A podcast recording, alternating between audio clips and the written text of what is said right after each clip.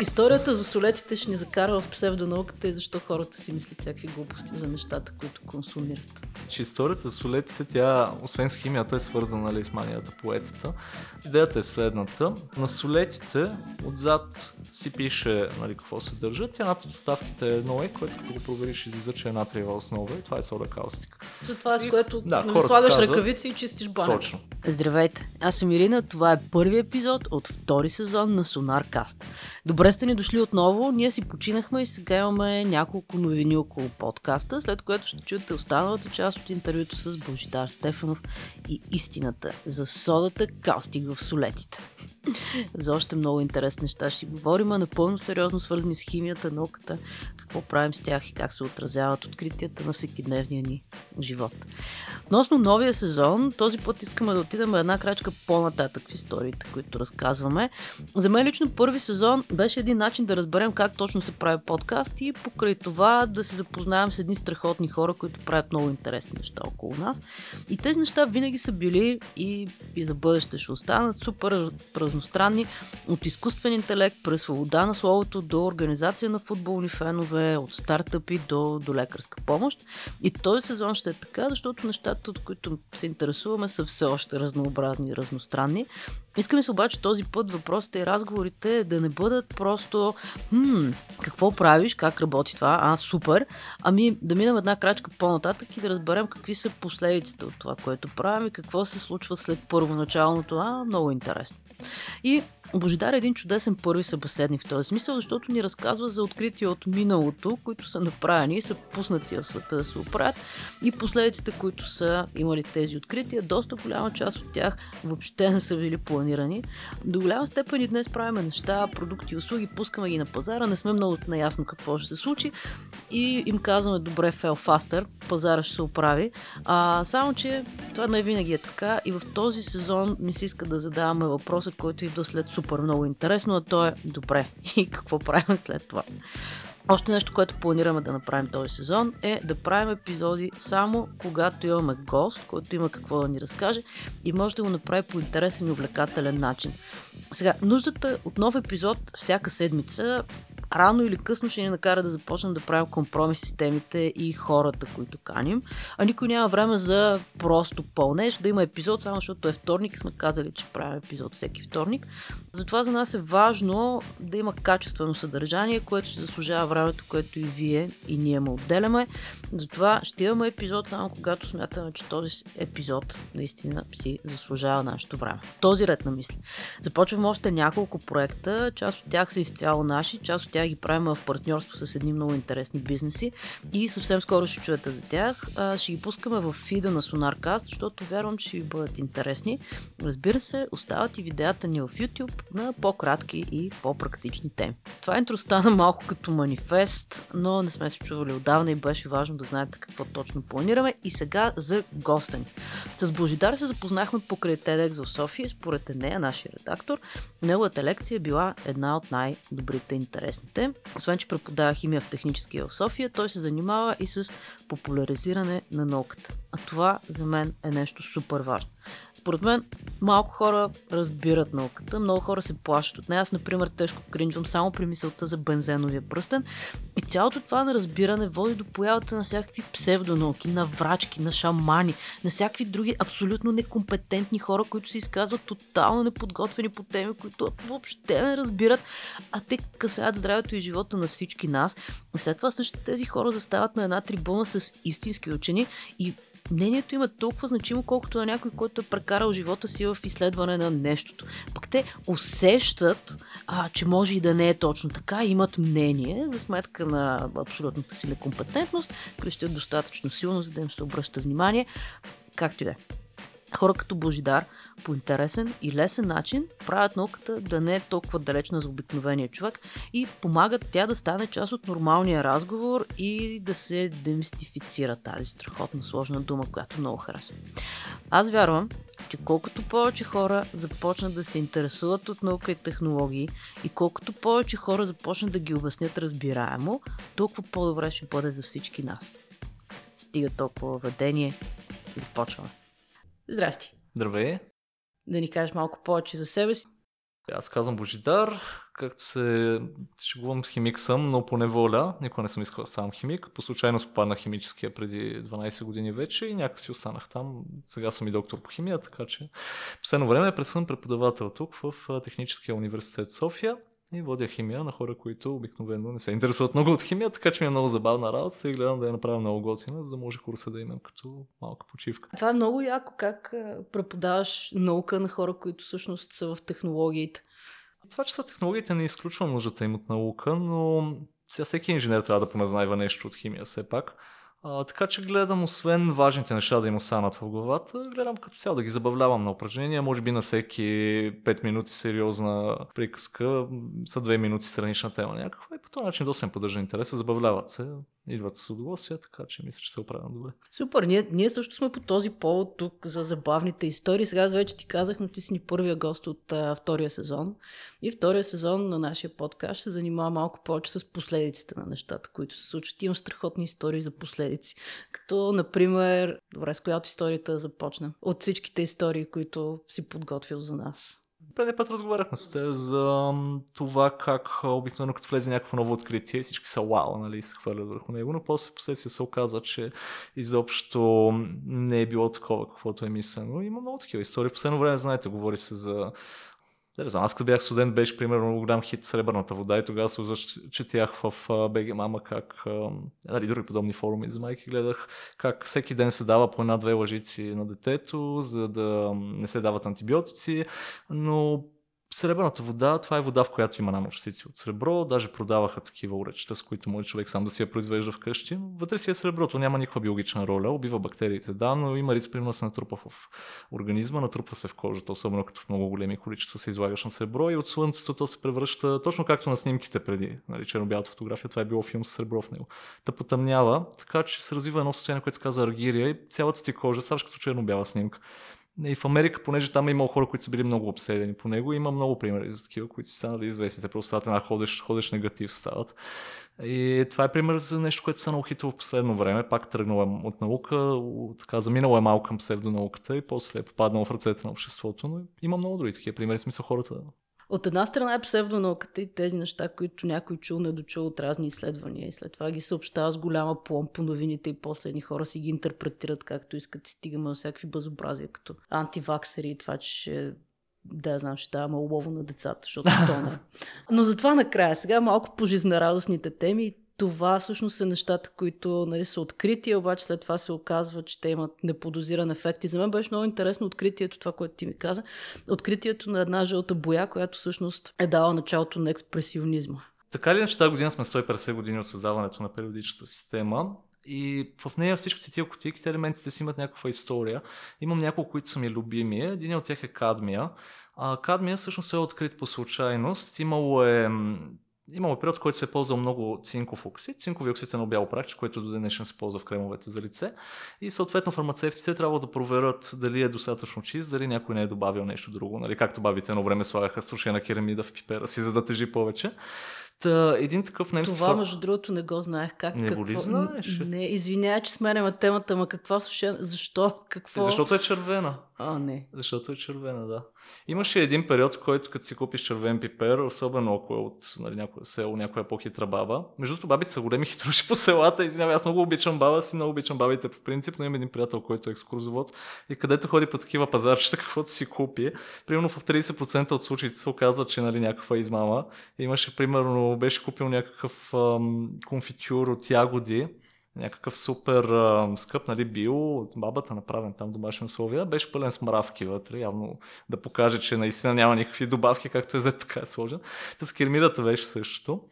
Просто се слагаше срушена керамида, за да тежи повече червения пипер, да ти продадат нали, по-малко пипер на същата цена. Това е страхотно. да. Не, имаш такъв период. Другото, когато бях аз студент, тук беше много модерно да се ходи до Бояна с купуват едни кремове домашни за лице, които се правиха от свинска маса и разни работи в тях. Тия кремове имаше антимон и а, живак се слагаше и наистина ефекта върху кожата ти е, че много се изчиства, понеже убива всичките бактерии, но проблема е, че с времето нямаше никаква идея колко се натрупа и в те. Беше някакъв скандал станал, си спомням. Ага. Да връщаме се към... Кремче с живак, супер. Да се върнем към Да, връщаме се към елемент. Германия и фармацевта, който е проверявал цинковия оксид, дали не е бил с някаква добавка. Той открива в него нещо непознато, което като разтворил в киселина, станало жълто и се оказва, че това е цял нов елемент, кадми. Нали, кадмия го знаем в нашия има лошо име, защото се ползваше в батериите, смяташе се, че замърсява природата. Но просто този толкова красив ярък жълт цвят има и то в един период, когато художниците са имали само естествени източници на боичките си. Тоест, като рисуваш картина, някой отива, обикаля, намира там 10 камъка с различни цветове, стрива ги, смесва ги с а, нещо, което да ги слепи и рисуваш с тях. Но не са имали стабилен жълт цвят. Примерно по църквите тези конописти, обикновено жълтото и тези по-телесните цветове са доста убити. Та много са искали да имат много стабилен, хубав жълт цвят и кадмия точно се оказал, че дава този жълт цвят.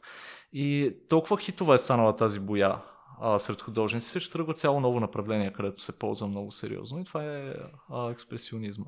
Всъщност дава началото на цялото това движение с Ван Гог, Дега и всички други художници, които ги свързваме с този ярък цвят, който направо ти е нали, out in your face. Но е, това е страхотно. Отново неподозирани а, ефекти. Като стана дума за цветове, да поговорим и за зеленото, любимия ми зелен цвят и как той е свързан с смъртта на Наполеон. Абсолютно така неподозирана връзка. Не, това пак е една класическа история от химията. Значи цялата история тръгва с а, това, че през а, така викторианската епоха много са харесвали зеления цвят. Бил е много хитов и са го свързали с Париж, понеже там се е правило една боя, която се наричала парижко зелено.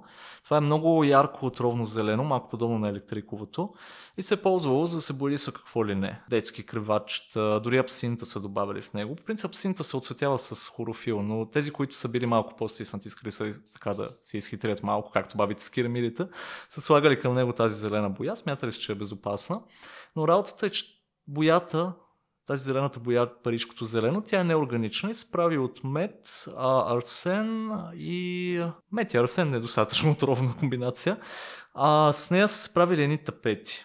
И точно там е станала първата грешка, поради която са осъзнали, че е супер токсична тази боя. Понеже като я сложиш на стената, няма какво да стане, но тапетите те имат хартия като се навлажнят, се развива муха в тях. Има една гъбичка, която може да я разгради зеления цвят и да отдели арсена. И също като човека, който като яде чесън, нали се получават разни водонеразтворими неща, които ги изхвърляш през белици дробове и после миришиш няколко часа след това, без значение какво правиш. Тази гъбичка го изхвърля в атмосферата арсена под формата на арсин. Това е газ, който е супер отровен. Така че сайта, като се налепиш такива тапети и мухлясът, почваш да се тровиш малко по малко. Имало е по BBC, мисля, че през 80-те става, една игра, където са говорили за смъртта на Наполеон. Нали, до какво е довела? Тя знаеш, тя, той е Наполеон умира на остров Света Елена. Та обажда се един служател, който вероятно е химик и казва, за да ви кажа смъртта на Наполеон, трябва да ми кажете какъв цвят са били тапетите в стаята му. И от BBC решават, че ще проверят, нали, праща човек. А, за съжаление къщата е била реновирана, вече не е имал тапети там, но са намерили дневник на един от хората, който е живял вътре. И той за спомен си е запазил едно къще, зелен тапет на цветя, който се оказа, че е бил направен точно с парижкото зелено това е като цяло историята, нали, че даже да смята, че нещо е безопасно, винаги може да намериш някакъв начин, по който то да стане опасно. Това, което на мен ми е много интересно, особено сега с технологията, която е новата химия. Неща се правят и се пускат в света и се тестват, само че ние не знаем какво е тяхното последствие, не знаем какво ще стане. И да кажем сега, първа 15 години по-късно си говорим за Фейсбук и за това, че е адиктив. Ама никой не му пука смисъл, правиш нова технология, пускаш Юбър, пускаш, еди какво си. Вчера слушах за някаква страхотна технология, която всъщност ти пуска нервни импулси в мозъка Казва се Halo, който се интересува. В смисъл, развиват и двигателната памет.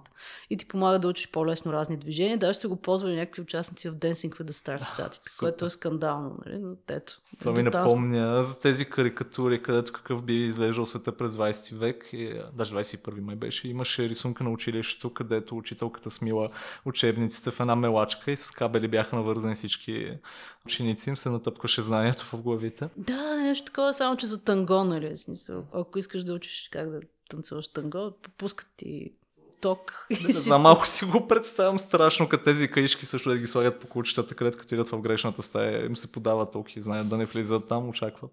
Надявам се не работи Да. по същия начин. Еми, не знам, то това е някакъв basic conditioning. Няма представа как работи, но ето едно откритие, което е също като тия зелени тапети. Правим го и го пускаме, никой не, никой не го пука, ще го ползваме, защото е супер готин. а, вдъхновение за епизод на черното огледало. О, всичко, което в черното огледало се случва, аз не, не знам. Може би само първия. А първия, Първия не, не, аз съм всички им казвам, първия епизод не го гледайте, гледайте втори сезон първо. Първият епизод си го запазете след като сте се убедили, че сериала е супер, понеже ако почнете с него, може да решите да не продължите. А, не, не. Но, но ето, толкова супер много неща се случват от Black Mirror, които са си при нас включително. То Това не ни е много по темата, но това с постоянното следене и social score. В Китай вече се случва вълнуващо. Кой го е измислил? Никой не знае. Но да се върнем към по-жизнерадостни неща и химия. Да си говорим за още някакво готино изобретение, което масово води до отравяне на хора. По принцип, всеки път, когато е имал някакво голямо откритие, за което почва да се говори в вестниците и в медиите, и хората почват да го търсят. Това смятат, че има някакви суперсили. И още два примера си спомням. Електричеството, като става популярно, то не е свързано с химията, но просто е пример за това как нали, създава се хайп. Електричеството, като става популярно, за хората това, че има някаква невидима сила, която задвижва всичко, а било е нали, като някаква магия и се е смятало, че може да се ползва и за лечение. И тогава се появяват всякакви такива уреди за домашно лечение с ток. За съжаление, тая теза май се позавърна така близките години, ама после отшумя след а, като стана популярно с някои предавания. Както и да е. Пример от химията, който се сещаме, когато мадам Кюри става известна с радиацията и получава Нобеловите награди, тя става някаква супер звезда в обществото. И след това радиацията става абсолютен хит. Особено когато откриват, че радиоактивните елементи могат да ти увредят кожата и казват, окей, това може да се използва, примерно да ги сложим близо до някакъв тумор, да правим радиотерапия. Значи, нали, това е нормално. Но тогава смята, че ето, нали, има и здравни ползи. Си реч, правим някакви полезни за здравето неща и тръгват цяла серия псевдонаучни такива уреди, лекарства, които се базират на радиацията. Даже не лекарства, козметика, всякакви неща. Паста за зъби е имал, в която твърдят, че има радий в нея. Нали? Сега, ако си миеш зъбите с паста, която съдържа радий, предполагам, че ще ги изгубиш доста бързо. Но това е друг въпрос. Но просто тогава хората се смятат, това е магия, значи ще ми помогне да имам хубави зъби. Също има, мисля, че в Унгария беше Тъм, след това нали, се оказва, че има един извор в Унгария или Австрия сега, име, не си спомням точно къде беше, който е минерален извор за минерална вода, която си е естествено радиоактивна. И там създава този хотел Радиум Палас, при който хората отиват за да си правят терапия нали, за здравето с тази радиоактивна вода. Става супер популярно след хайлайфа на Европа и само като цяло богатите хора ходят там. Даже мисля, че президентския апартамент се казва апартамент Кюри или нещо такова. Така че тогава маркетинга си е бил доста силен. Ползвали се тези открития да припечелват пари. Но това не е най-страшното. Нали? Имало е козметика, която се е твърдяла, че е радиоактивна. Имало е бельо с вграден, а, мисля, че радиоактивен емитър, се казваше или нещо Защо? такова за, за мъжка сила и потентност. Нали? Сега да си сложиш нещо радиоактивно близо до тези части е много опасно. Нали? Риска да се създадеш потомство от супергерой, вероятно е непренебрежим. Така че Примерът е всяко хитово откритие наистина влиза в обществото. Последните години видяхме само технологиите какво стана. Имаше един период, където всяко второ нещо се пише нано. Даже всяка си купя вода за чистачки за колата и пише нано технология. Нали, каква е точно не е ясно. Да, пише нано на котията. А, да, вероятно, вътре има малки роботчета, които всъщност Които ти почистват които прозореца. всъщност ти почистват прозореца и всичко това После за ти 2 лева на почупват за литър. тип, бе. сигурно. Да. Нано, тия нанороботи са други. да. И последно, за да направим деликатно деликатно преливане на темата, как да си говорим за наука без да плашим хората. Имаше нещо много интересно, което е защо не се държи вода, в, не вода, вино в кристални съдове. Да, особено по-старите. Ами, вижте, ако отидете в къщата на село и намерите там а, някакви стари вази, а, също кристалните графи за вино, а, като цяло пазете се от тях, тъй като едно време не са имали същите методи да проверят кое какво съдържа и, например, кристалът кристалното стъкло, в него има олово. Това го прави малко по-твърдо. Но проблема е, че това олово, ако държите нещо силно кисело, като виното вътре, може малко по малко да започне да се извлича от стъклото, се натрупва. Затова даже тогава са знаели, като сложим виното, не трябва да седи, трябва да се изпие максимално бързо. Това е един добър стимул, да не се застоява така или иначе. Другото интересно е зеленото стъкло Примерно, ако намерите някоя купа за плодове, която е зелена, зеленият цвят преди време се е правил, като се е добавил уран към стъклото, оттам идва този зелен цвят. Ако имате гайгеров брояч и го доближите, ще почне да чука. Нали? Не е толкова силно ви се отрази, освен ако не си я глушнете и не си спите с нея всяка вечер, но а, има някаква радиация вътре, точно заради този уран. Също с урана в началото се е добивал основно за производство на такова зелено стъкло преди да открия другите му приложения. Бива някакъв фешън елемент. Да, да. О, вау. Използва се за оцветяване. Всъщност той не е открит, нали, примерно от Кюри. Просто те са имали достъп до големи количества уранова руда, точно защото се е добивал за производство на стъкло. Нали, другия елемент такъв е кобалта. Например, кобалта придава син цвят на стъклото, така че е имало някакъв период, в който само едно място, където е имало мина за рудник за кобалт, мисля, че някъде аз ще ви излъжа някъде в Южна Европа беше. Само там са правили едни много специални сини бутилчици, които са били супер хитови, само те са ги произвеждали, тотален монопол са имали. Точно чрез този елемент се е правил. Значи да внимаваме с антиките. Да, внимавайте. Когато си купуваме антики, лекичко. Старите светещи часовници също в тях има ради. Има една история за един американски бойскаут, който създава яден реактор в гаража си. И той част от радиоактивния материал, който е използвал, е било точно намерил е в антиквариат такъв стар часовник с светещи стрелки. Те светят точно защото се мажат с ради. В самия часовник е имал малко шишенца с някакво количество ради разтворен т.е. радиови иони. Нали, идеята било като типо затъмни стрелката да си намажеш отгоре на ново. Но е супер токсично и цял кофти. Да, страхотно. И сега отиваме към днешни дни. И сега ще разкажем една история, която може да скандализира всички хора, които пишат по всякакви форуми. И тя е за солетите. И отиваме... В смисъл, историята за солетите ще ни закара в псевдонауката и защо хората си мислят всякакви глупости за нещата, които консумират че историята с солетите, тя, освен с химията, е свързана нали, с манията поетата. Идеята е следната. На солетите отзад си пише нали, какво се държат. Тя над съставките е едно е, което като го провериш излиза, че е натриева основа и това е сода каустик. Това е с което да, нали, слагаш казват, ръкавици и чистиш банята. Точно. Точно така. Хората казват, нали, супер кофти, има сода каустик в тях, значи е отровно опасно. Той наистина содата каустик се използва в производството на солети. Може би не всички случаи, има и други альтернативи. Но тази история, за да обясним нали, докъде се стига там да попадне в тях, трябва да се върнем малко по-назад и всичко тръгва с предцелите. Предцели, всички предполагам, си представят какво представлява, преча нещо на геврека, което е малко по-завъртяно, малко като амперсант изглеждат и символизира две молещи се ръце всъщност и е било закуска, която се е давала като ходят на църква. А, предцелите в началото са били сладки, не са били солени. И за да се направят, се топяли в захарен сироп, като се изпекат става нещо сладко и глазирано. Обаче един ден един готвач без да иска ги потапя не в захарния сироп, ами ги потапя в разтвора на сода каусик, с който се мие кухнята. После ги изпича без да разбира и се получават тези много хубави, много кафяви, хрупкави, леко нагарчещи соленки. И неговите клиенти много ги харесват и оттам тръгва нали, цялото това.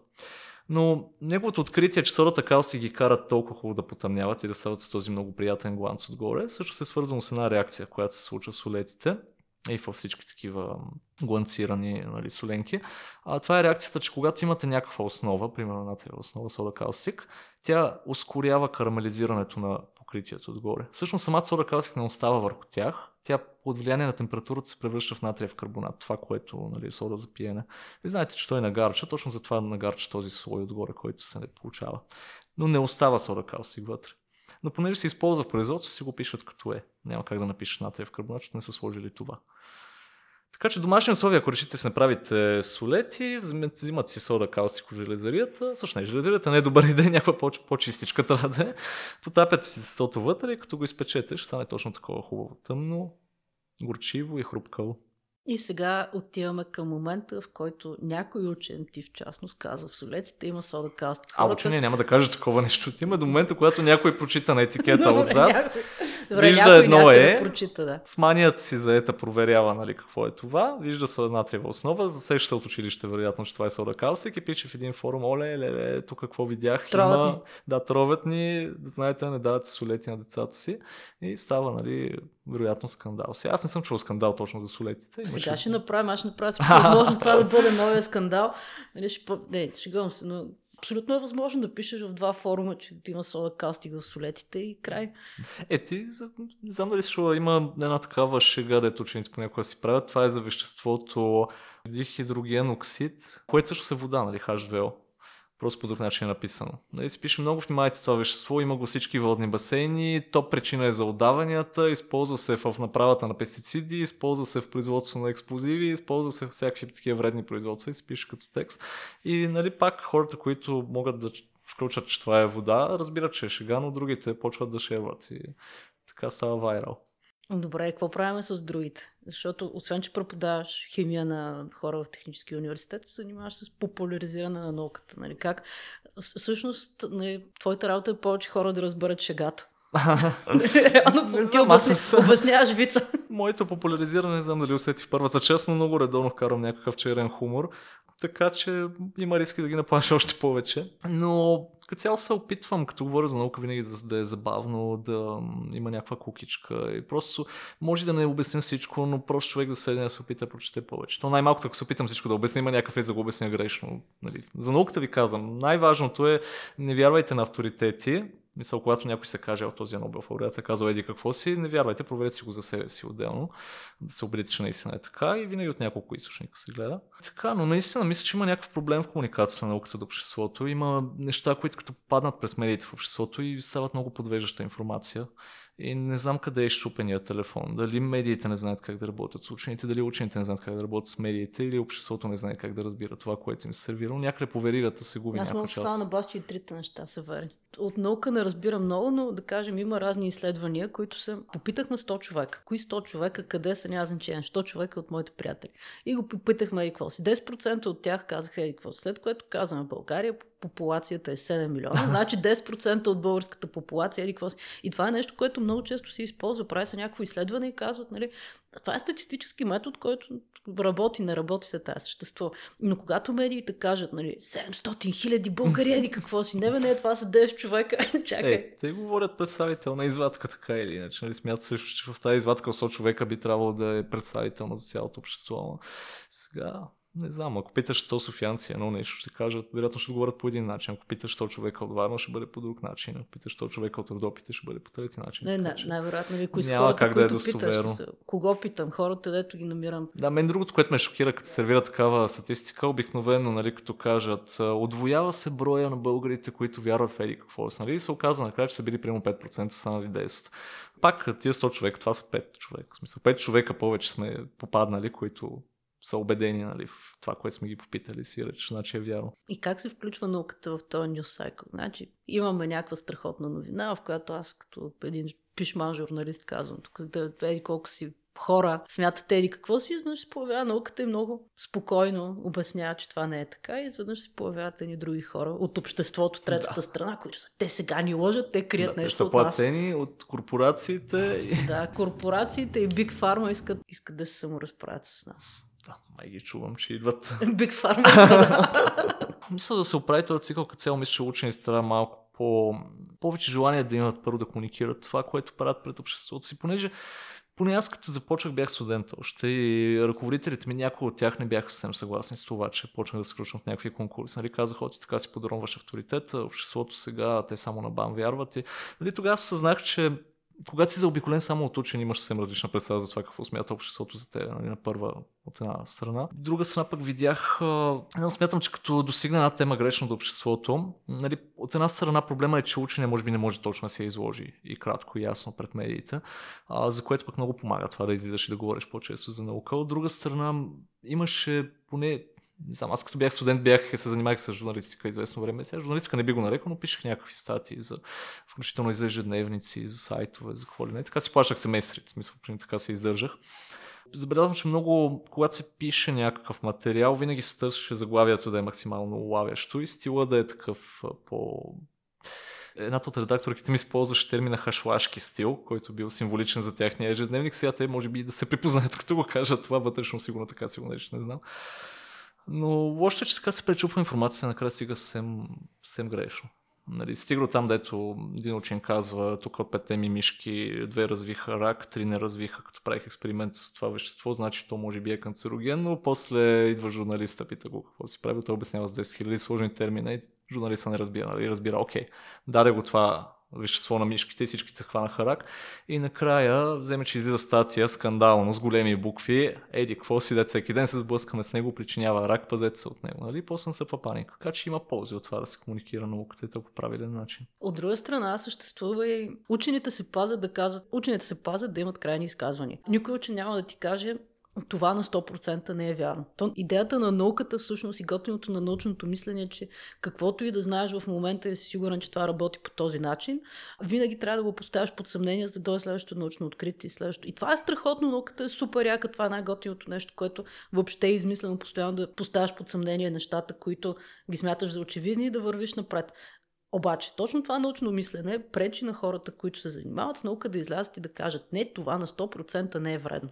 Е, да, защото винаги ще излезе някой, който да им натрия носа, после да им каже пример за обратното. Но не знам, аз сега ти кажа, човек, който бил е до сега доста включен в някакви научни изследвания, писал съм научни статии. Начина по който се поднасят резултатите винаги трябва да има някаква условност. Тях дори статистически да си на 100% сигурен, че това работи, винаги се казва може би, нали? Или много любимия ми термин, който често се използва в статиите, това е we speculate, нали? Спекулираме, че, смисъл на български, ако напиша, звучи супер абсурдно, но това си е клише, което винаги заключенията, всеки втори абзац си започва. Сиреч, направили сме пет експеримента, те са показали може би на 100%, че това, което сме се опитали да открием работи, но все пак ще по-така смекчено ще го напишем, за да може някой да се опита да го повтори и да, да не ни каже после ми аз се опитах да го повторя, не се получи. Е така, защото тогава се стига до лоши последствия за всички страни. О, това с повтарянето, това съвсем не ти е по твоята тема, но наскоро имаше доста голям проблем в щатите с репликирането на изследвания в психологията. Оказва се, че над 50% от изследванията, които са направени и тестовете и така нататък, те просто не могат да се повторят в друга група. И голяма част от нещата, които смятаме за верни в психологията, защото там е малко по-различно, всъщност въобще не са. И използвайки разни закона на този закон на нози, те отдавна са доказани, че не работят. Въпреки това ние си ги използваме бодро, защото ни вършат работа за тезата, която искаме да докажем, като не специалисти. Има го. Това тъй като цяло в, в хуманитарните науки мисля, че винаги го има този проблем, че за да бъде нещо статистически значимо, всъщност може би си постигнал успех в някакъв сравнително малък процент от случаите, но все пак Едно е да работиш с хора, друго е да работиш като мене с атоми, молекули, които са малко по Да, те са, по, те са по-стабилни в мнението си, атомите и молекулите. Не, но вие пък имате супер готини експерименти. Смисъл, в психологията съм гледал... Имах няколко книги, в които пише за разни такива по-шантави научни открития. Винаги 50% от примерите бяха психология. Много не знам, беше ми за мен шок по някакви експерименти са правени, особено преди когато етиката е била малко по-смекчена. О, скандално е било. Скандални, но, да. но, всички тези експерименти, които са правени, те са правени върху, нали да кажем, 50-те години, когато е бил бума на всякаквите най-яките изследвания, за които сега си говорим. Те са правени на мъже, защото те са били в университетите, да, между 18 студенти. и 22, защото са били студенти, и то в топ университетите? Нали, защото ти ако си преподавател в Харвард, няма да отидеш в университета в намайната си да правиш изследвания. Така че е много специфична таргет група имат тези изследвания, като сложиш и факта, че става дума за психология и за поведение, което не е на 100% детерминирано от разни вътрешни фактори, нещата излизат извън контрол. В общи линии, ако искате да разберете психологията на привилегированите, четете книгата от 50 теза ми, тези резултати. Т- така се получава в някакъв момент. Нещо, което ти ми каза миналия път, като стана дума за привилегировани и за други науки, е, че ти си избрал химията, защото е най-сейф, има най-малко... Добре, не се изрази Не, избрал така, но... съм си да комуникирам химия. Тоест, да. не, не би го казал така. По-скоро радвам се, че се занимавам с химия, понеже както и да представя нали, това, с което се занимавам, може да е забавно и няма да обидя никой. Докато ако бях лекар, нали, излезе и почна там да кажа, аха, тук нали, правихме един експеримент, тук пет пациента ми умряха, няма да е много забавно. Нали. Така че това е просвета на сферата, с която аз се занимавам.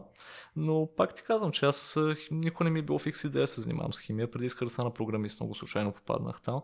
А, всъщност радвам се, че не станах програмист. Аз когато бях ученик, тогава компютрите бяха нещо ново, беше още доста простичко, беше, нали, когато се правеше някаква програма, човек си сяда сам, пише си, а после я пуска, споделя с приятели.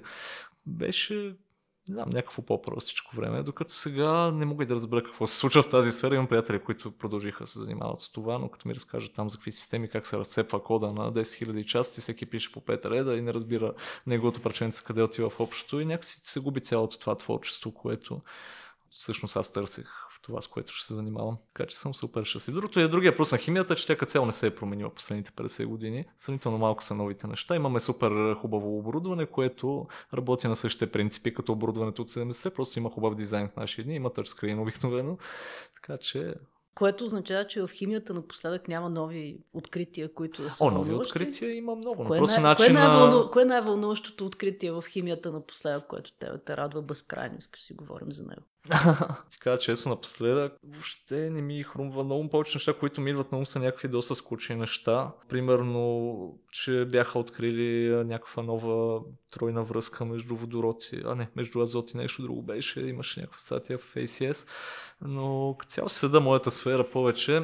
Аз нали, занимавам се с различни материали за пречистване на въздух и вода и там мислим някакво чуше от началото на 2000-та година до сега, като цяло всички правят се едно и също, сравнително рядко се прави някакво по-съществено ново, по-основно откритие, което да промени разбиранията. Е, даже бях супер изненадан, че в моите дисертации успяхме две неща сравнително нови да открием и да публикуваме. Та... Всъщност в пречистването на въздух и вода няма новости от 2000-та година. А по този метод, с който аз се занимавам. Е, но пък то пък работи, нали? Просто проблема е, че не работи достатъчно стабилно, да кажа. Така че докато започне да се комерциализира, наистина трябва още да се поработи малко.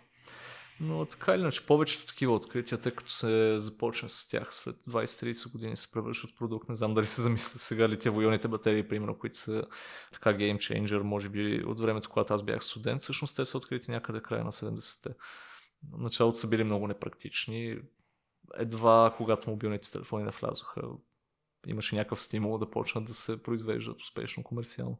Е, сега батериите са много голям драйв, защото ако има достатъчно добри батерии, които да събират енергията, която идва, да кажем, от слънчеви източници, това ще промени драматично начина по който се захранват всякакви неща. Което е вълнуващо. Да разочаровам, че като цяло мисля, батериите наистина една хитова тема сега в ресърча. Привлича много финансиране. Имах супер много колеги, особено в Англия, като бях, които се занимаваха точно с някакви альтернативни начини за направа на батерия. Нали, едината от идеите е смени лития с натрий. Така че това, което правят, просто не изглежда супер обещаващо. Явно трябва някой да направи наистина някакъв такъв брейктру, за да стане по-практично. Просто това, което те сега получават, не е по никакъв начин не е по-добро от литиево-ионите батерии, за които вече има установена технология. Другия проблем е, че когато нещо е супер масово произвеждано, дори да откриеш нещо по-добро, няма как за един ден да се смени. Нали? Всичките тия фирми, които са инвестирали в апаратурата, ще кажат, не, не, ние си имаме завод, който си прави тия батерии, ще си ги правим още 10-15 години, докато си избием парите. Тогава чакаме новото откритие. Нали, примера с слънчевите батерии. А, фотоволтаиците, супер ресърч тема беше през 90-те, а, но когато станаха много ефтини през средата на 2005-2006 почнаха да, да падат съществено. Накрая супер много заводи се появяваха, които ги произвеждаха, инсталираха се огромни мощности. Сега толкова много мощности инсталирани има, че вече просто няма никакъв стимул да се финансира изследване за по-добри фотоволтаици. По-скоро сега се търсят начини как тази енергия се съхранява, както ти каза. Така че има много фактори, които определят дали нещо е необходимо сега или не не винаги са практични. По-скоро. Да, като например се с ради, защото е много. Това е супер яко. Това ще ми е любимата тема. Ще е следващите няколко седмици за радио. Добре, къде могат да те открият хората, ако искат да знаят повече за теб или ако имат въпроси или искат примерно да си говорят с теб по някаква тема? Ти започна с това, че не се знае какво става с социалните медии, но могат да ме открият там, в LinkedIn, Facebook. Също Следващата ми изява ще бъде на Софийския фестивал на науката. Той се провежда от 9 май в Тех парка. Има супер много събития там, много готини хора ще дойдат, ще има супер шоу. Така че си струва човек да отиде и да гледа дори не заради мен. Даже съветвам не идвайте заради мен. Иначе периодично се появявам в Политехническия музей и правя демонстрации по химия, но те са за ученици, така че Всичките готини неща са за ученици. Аз искам да си направя някой път рождения ден в музейка, там да правим експерименти за възрастни хора. Аз нямам нищо против и да си хвана химикали, да отида в някой бар и да правя опити там. Нали? О, това ще е супер. Даже съм го правил преди години. Сега мога и да кажа къде, защото май вече Може. не съществува, но а, петното в Пловдив, там правихме такива научни кафенета. Един път бях отишъл с един балон водород и го взривих вътре. Беше Браво. малко шок, да. Ето, и аз мога бар, аз ти разказах, че съм правил такива неща. Е, да, ти с знаката. Той е по-опасен от мен. Знаката е много опасен, той гърми. А, между другото, само да кажа, че когато излъчваме това интервю, фестивал на науката ще е приключил, защото ние ще го излъчим следващата седмица. О, Но за всички хора, които са били на фестивал на науката, може да им кажеш да слушат подкаста. ще стане много обратно. Сори, ще трябва да го отрежеш. това. Нищо няма да отрежа глупости. Успокояващо. Сега ще стана като тия учени, които нали, идват, идват телевизията, записват там а, 60 минути запис за 3 минутен репортаж и накрая казват, ох, не, не, после ми го пратете да си го видя и ще ви кажа кое да махнете. И съответно това е пример за това как не се работи с медии, защото никой журналист няма да ти прати репортажа си преди да бъде излъчен. Добре, много такова по- позитивен край. Позитивен край. Благодаря ти много. Добре, аз си благодаря много. За днес толкова. Ако искаш да ни намериш, ние сме SonarCast навсякъде в социалните мрежи, както и на сайта ни sonar-cast.com. Навсякъде приемаме идеи за теми и гости, както и фидбек за този и за предишните ни епизоди. И не забравяй да се абонираш за този подкаст, където го слушаш и да разкажеш на роднини и приятели и да абонираш и тях. Аз съм Ирина, редактор е на Евородецки. SonarCast е продукция на procasters.co. Благодаря, че ни слушаш и до скоро. Ciao.